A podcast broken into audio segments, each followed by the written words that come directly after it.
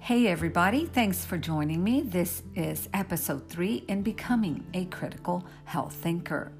There are three concepts that assisted me in reclaiming my health from two grim diagnoses: the philosophy of health, the attitude of health, and the strategy of health. They saved my life. Hi, I'm Becky Campos, and this podcast today is dedicated to introducing you to eight significant things that happened to me that were the genesis for these three concepts and for the work I do today. I thought it'd be good to give you some background on, on how all of this information has evolved from those first few days and years in my journey to reclaiming my health. Well, the first thing that comes to mind is that when I first started on reclaiming my health eighteen years ago, I hadn't developed any of the material that I'm sharing with you in my podcast, Becoming a Critical Health Thinker. All of this information has been systematically developed over years. And uh, and yet in my journey, as I made my way through the first year, it was pretty brutal under the gun of a diagnosis. I was continuing to uh, read and study and research so that I could uh, reclaim my health and reverse the disease process that I found myself in. And uh, there was no one particular place to find all of this information. In fact, there it's the world of health and wellness, both medical and alternative and lifestyle, is vast and and huge in so many ways that it can take you into uh, so many avenues. And so I was, um, by the grace of God, making my way through through that vastness and uh, collecting information left and right. And so the information that you are receiving is eighteen years worth. And then second, I was simply at the time diligently mastering everything I had learned in my research about how to reverse the chronic debilitating disease process I had been living with for twelve years that culminated with breast cancer. And so I was uh, little by little, day by day, charting my way, making lists. I'm a huge list person. And uh, I'll talk a lot in uh, future episodes about organization and skill and how valuable that is to reclaiming your health and for the prevention of disease. But in those early days, I was simply using ordinary skills that uh, I, you know, lifestyle skills that I learned uh, throughout my lifetime and in the area of reclaiming my health and addressing um, all of those needs and everything that I had to accomplish. I was using, you know, charts and lists and, and calendars and all kinds of things to keep myself um, motivated and on track and ready for the next day and so forth. So I wasn't doing anything that seemed to be magnificent to me at the time. I just knew that I needed to uh, master everything I was learning, and so I began to use my life skills. And then third, as I made progress, guess what happened next? I kept waking up alive. And naturally, my friends and family noticed and uh, began inquiring about what I was doing to reclaim my health. And I remember meeting an old acquaintance at the store one day, and she said to me, "Oh, I'm so glad you're still here."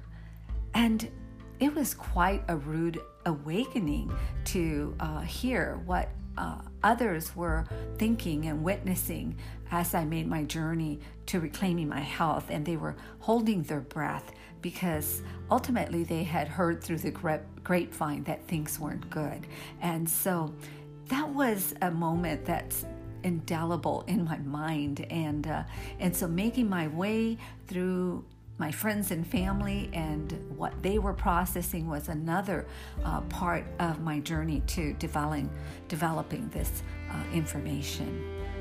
And then fourth, so for the next three years, I spent countless of time and effort making the life-changing, life-saving information that assisted me in reclaiming my health available to anyone who requested it. And so I was diligently at work.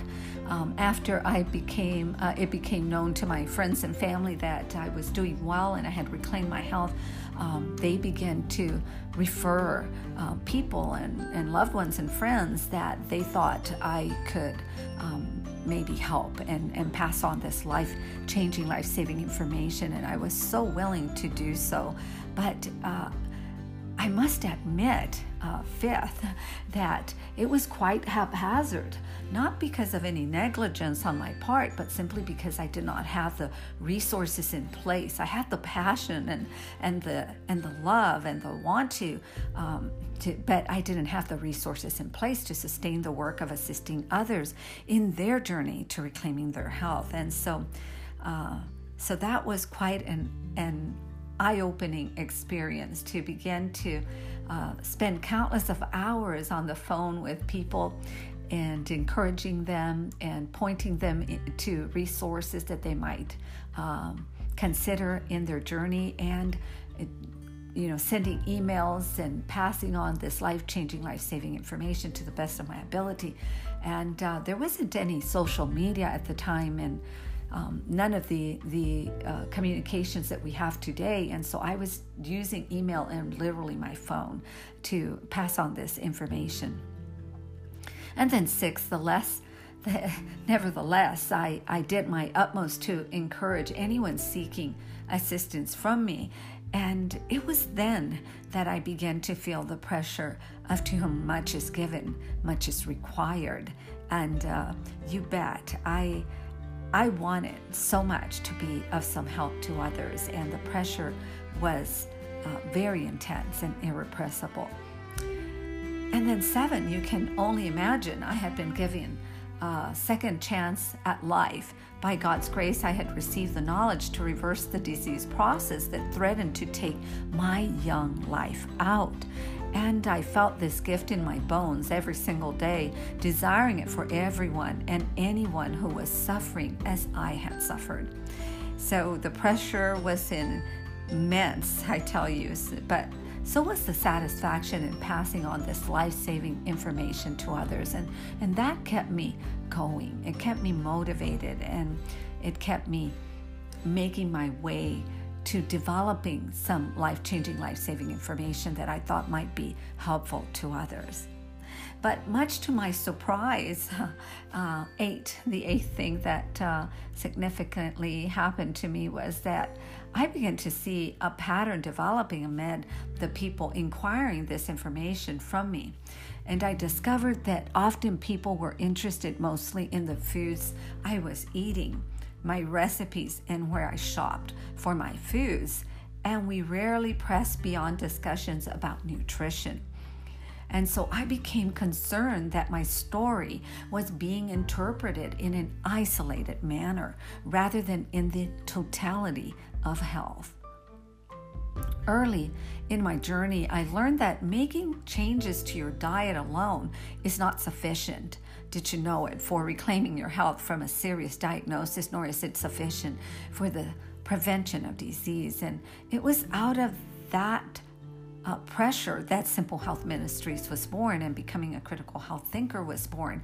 And so I began teaching private and public classes in my local community in order to bridge the gap and make this life-changing, life-saving information available in a more clear, concise, and accurate manner. And I remember the first class I had in my home, and uh, just a few of us gathered, and they were sim- simply just friends, and I told my story and shared with them uh, what I had done um, in summary and what I was trying to pass on. And it was a good thing. It was a good moment, but it was it was minor. It was small and uh, very personable.